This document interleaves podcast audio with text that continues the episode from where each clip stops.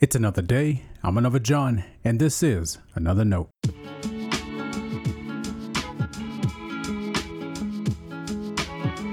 Today's edition of Another Note is titled, What's the Subject?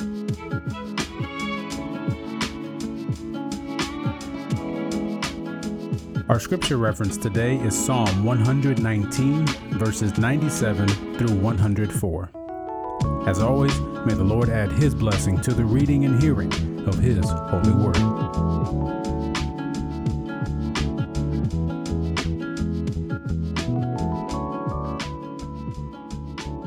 Oh, how I love your law. It is my meditation all day long. Your commandment makes me wiser than my enemies, for it is always with me. I have more understanding than all my teachers, for your decrees are my meditation. I understand more than the aged, for I keep your precepts. I hold back my feet from every evil way in order to keep your word. I do not turn away from your ordinances, for you have taught me. How sweet are your words to my taste, sweeter than honey to my mouth. Through your precepts I get understanding, therefore I hate every false way. This is the word of our Lord. Thanks be to God.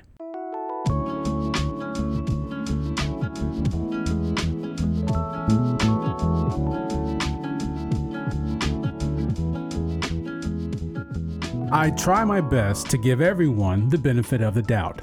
It's what I hope people give me. That said, throughout my pastoral ministry, getting Christians to Bible study has been a chore, a constant chore. My first impulse was to fill in the blanks for those Christian excuse makers, but I don't get as frustrated anymore and I don't point a whole lot of fingers. As a result, I've tried to adapt. I've done home studies, DVD led studies, interactive studies, and so on. Participation still remains low. Now, I hope this doesn't sound like I'm complaining. After a couple years of writing almost every day, I'm sure we've talked about this before in a devotional or two. I'm not complaining as much as I am lamenting. You may be familiar with the Augustine quote Our hearts are restless until they find rest in you.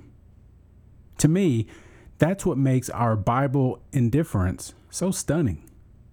But remember, we're trying to give people the benefit of the doubt.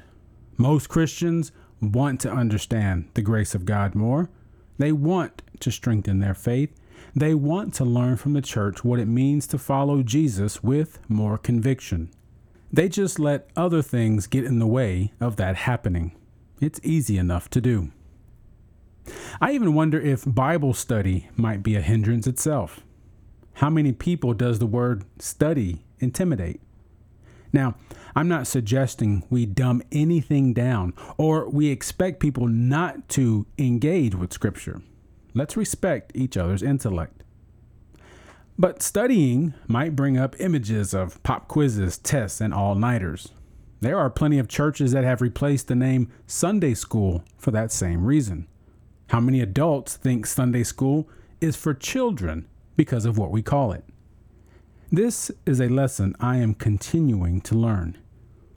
The point is not to get people to Sunday school or Bible study. The point is to show people the joy of learning God's Word. Of course, you can do that by going to your church's Bible studies. And if you attend some kind of study, the goal is not to leave with more Bible knowledge. What you really want to get out of reading and studying Scripture is a stronger communion with God and the church. In the Jewish tradition, studying Scripture is a form of worship. The overall shift we experienced throughout the Reformation was good, of course. One of the fruits of it were that the people who believed you and I should have the chance to read Scripture ourselves made that happen.